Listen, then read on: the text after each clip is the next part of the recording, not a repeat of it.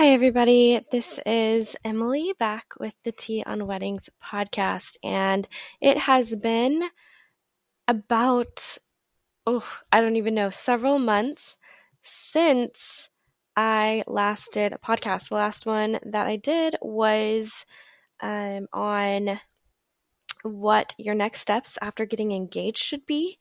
And after that podcast, I just kind of dropped off the face of the earth as far as podcasting.